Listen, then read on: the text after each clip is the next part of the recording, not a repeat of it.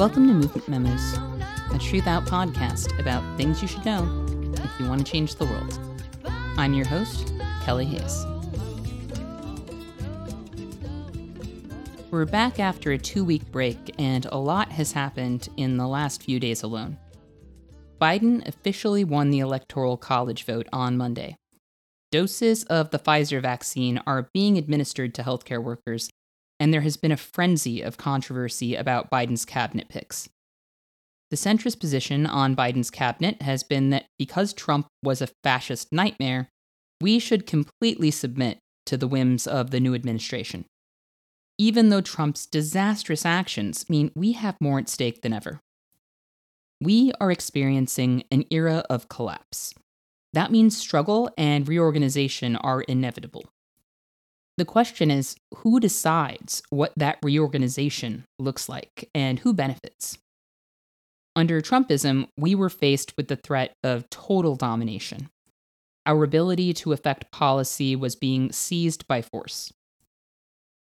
Under Biden, we are expected to surrender our political will to the establishment out of sheer gratitude. Now that the Electoral College has affirmed that Joe Biden will be the next president of the United States, people are counting the days until we escape from Trump. And while I too cannot wait to be free of that man, I also understand what awaits us. As we have seen under presidents like Clinton and Obama, neoliberalism consolidates resources through privatization and touts free market solutions to social and economic problems. Impoverished people are ground under to ensure the maintenance of profit. Liberal ideas and concerns are touted, while government resources that could address those concerns are eliminated in favor of private contracts. As Tyler Walicek wrote in Truthout this week, Biden's appointments have so far demonstrated their formidable prowess in expertly facilitating drone killings, Avril Haines and Michael Morell, skillfully turning the screws of the deportation machine, Cecilia Munoz, and promulgating investor friendly non solutions to climate change, John Kerry, with consummate professionalism. Less professional, perhaps, is the austerity advocate and faux progressive think tank head Neera Tanden. Neoliberals preach about the free market, but as Quinn Slobodian wrote in Globalists, The End of Empire and the Birth of Neoliberalism, free is a poor descriptor in this case.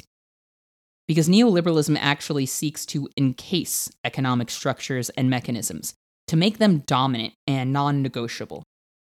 These objectives create a damning bipartisan overlap between neoliberalism and some of the most odious financial objectives of the right wing. So we know that both parties serve the rich and have wrought horrible violence through acts of war, austerity, and the prison industrial complex on many fronts.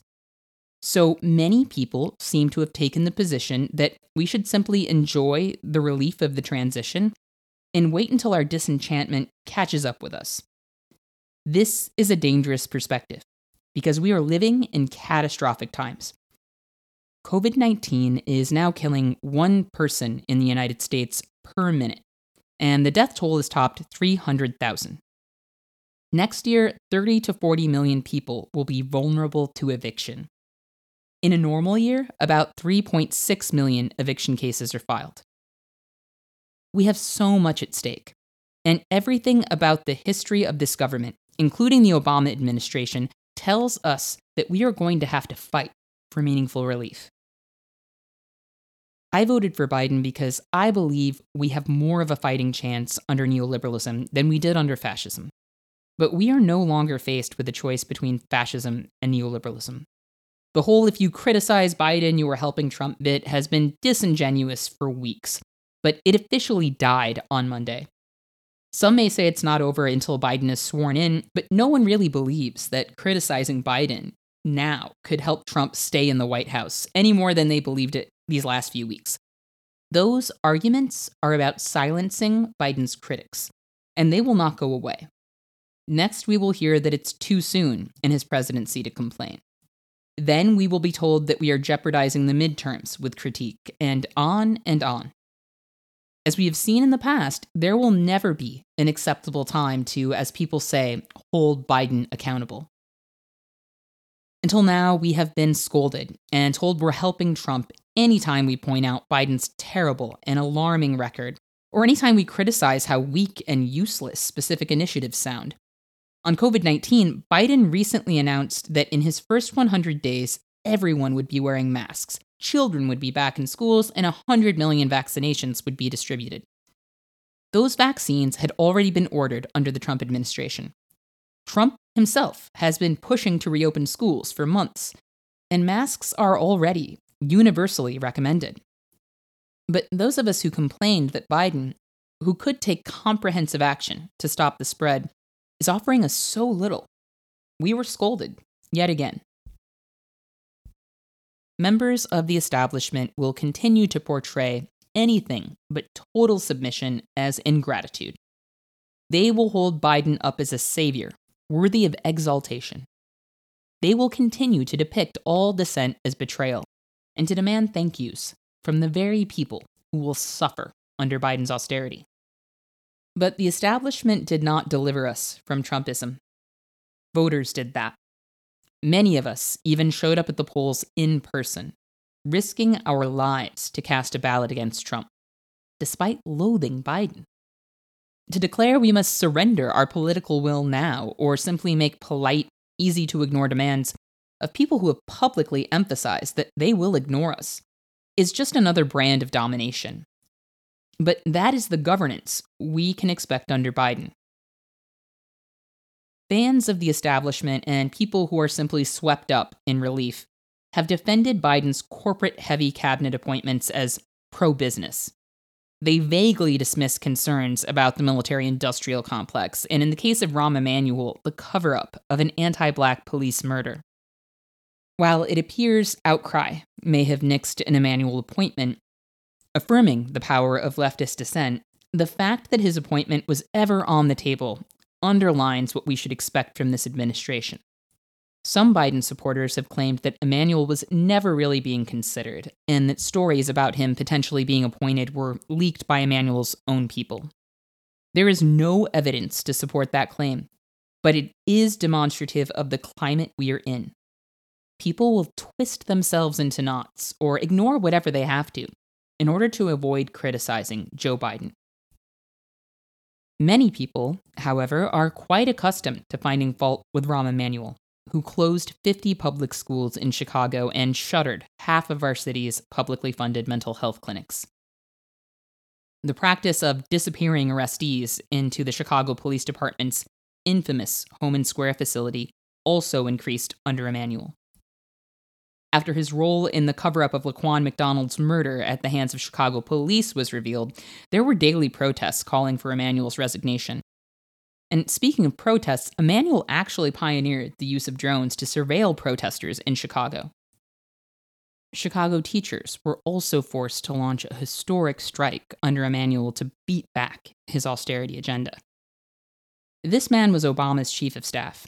His character is the character of neoliberalism, and that is all that we can realistically expect from Biden.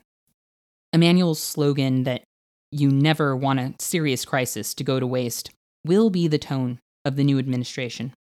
The fact that Emanuel was even considered as an appointee should have those words ringing in everyone's ears. You never want a serious crisis to go to waste.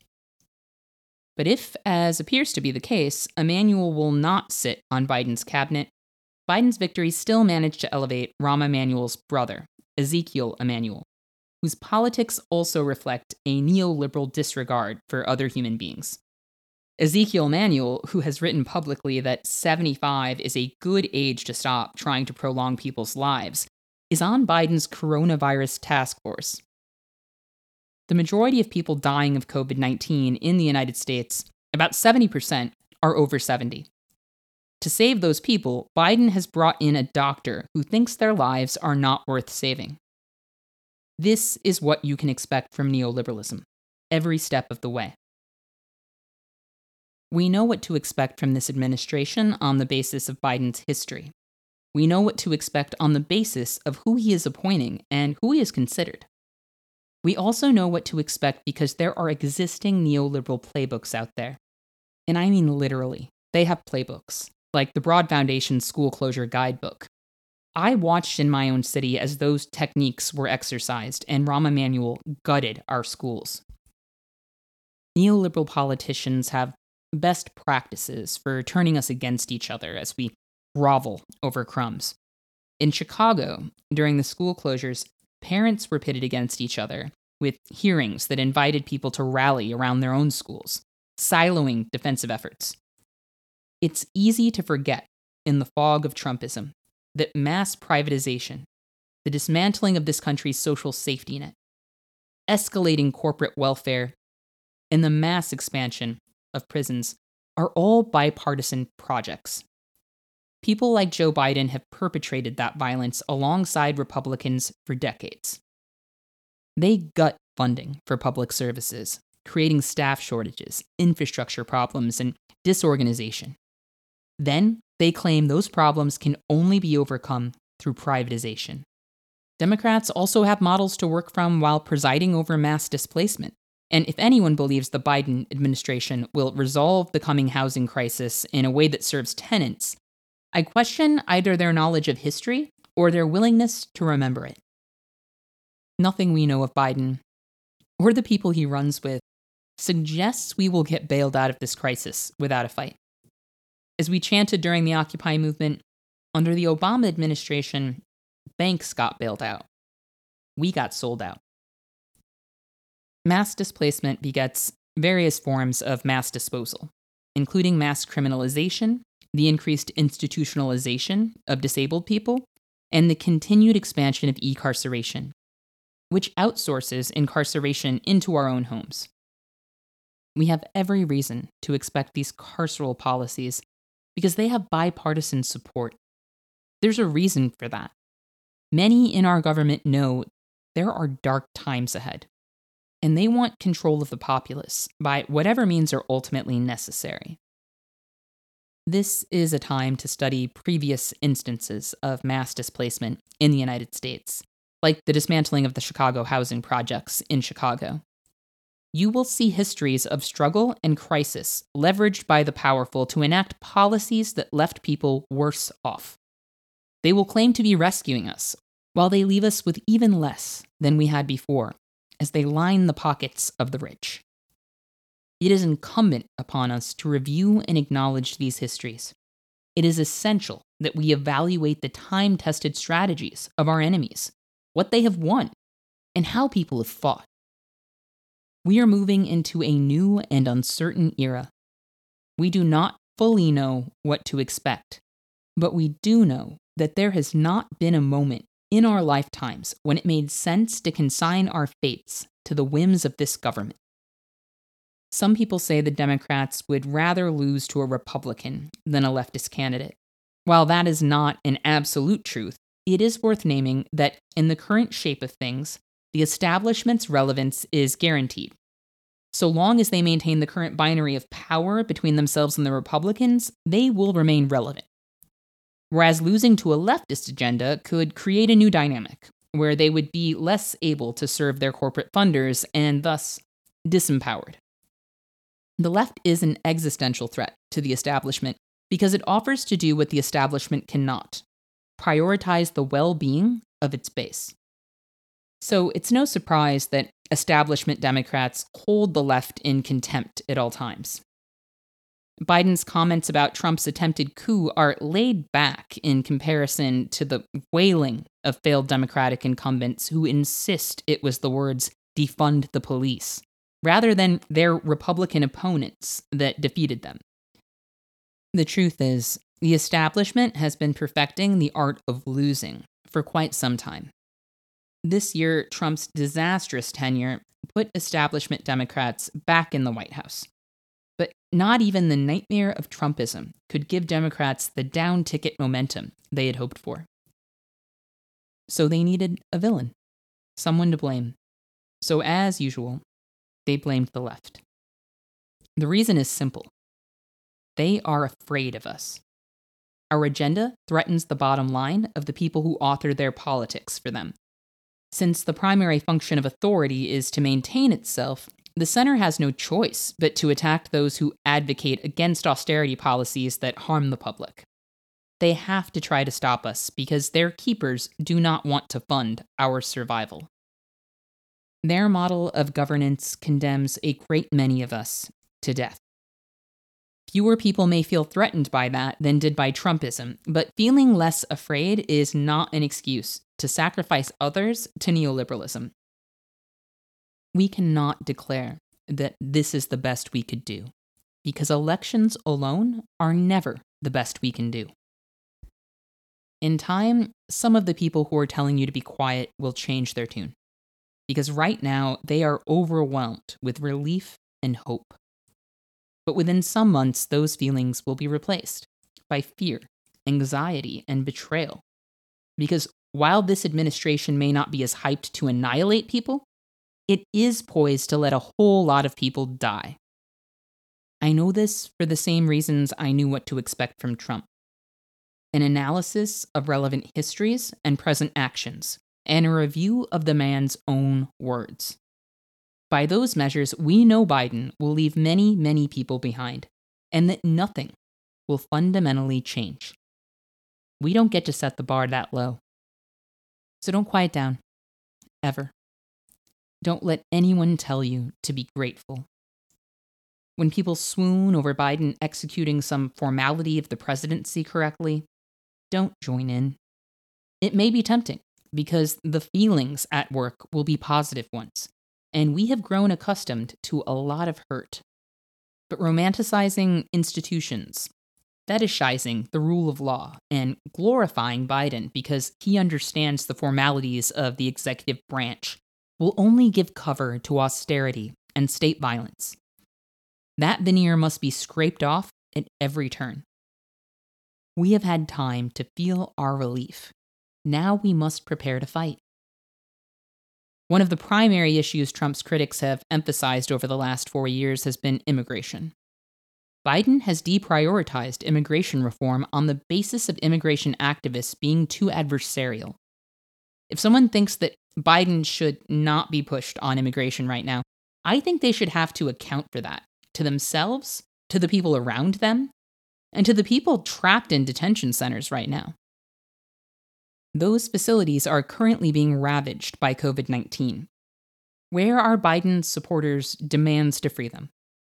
Why are people consigning their fates to Biden, who is deprioritizing immigration reform, and who ran on having served in the Obama administration, which had a reprehensible record on immigration?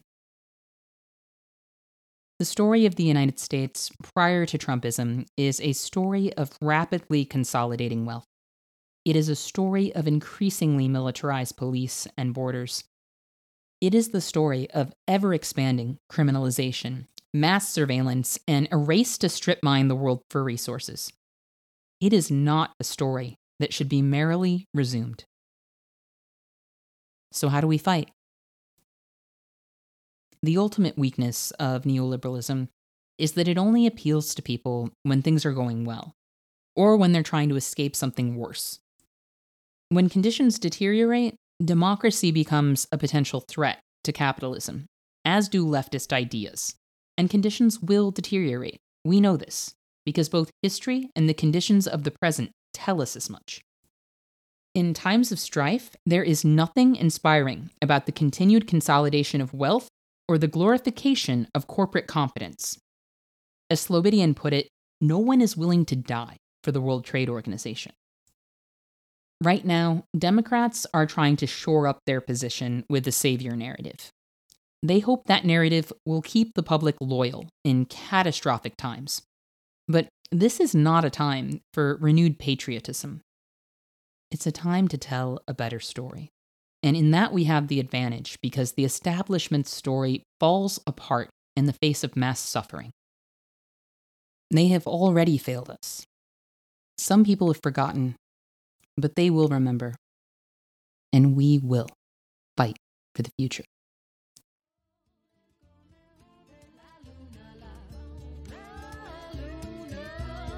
I want to thank our listeners for joining us today. If you want to read up on some of the histories and ideas I've mentioned today, you can find some great resources in the show notes of this episode on our website.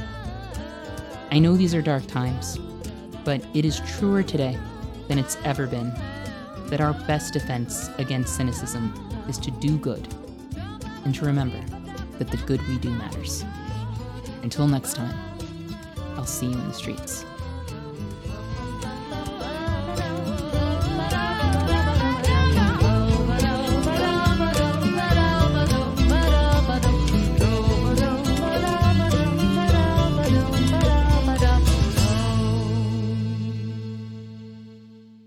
Thank you for listening to Movement Memos.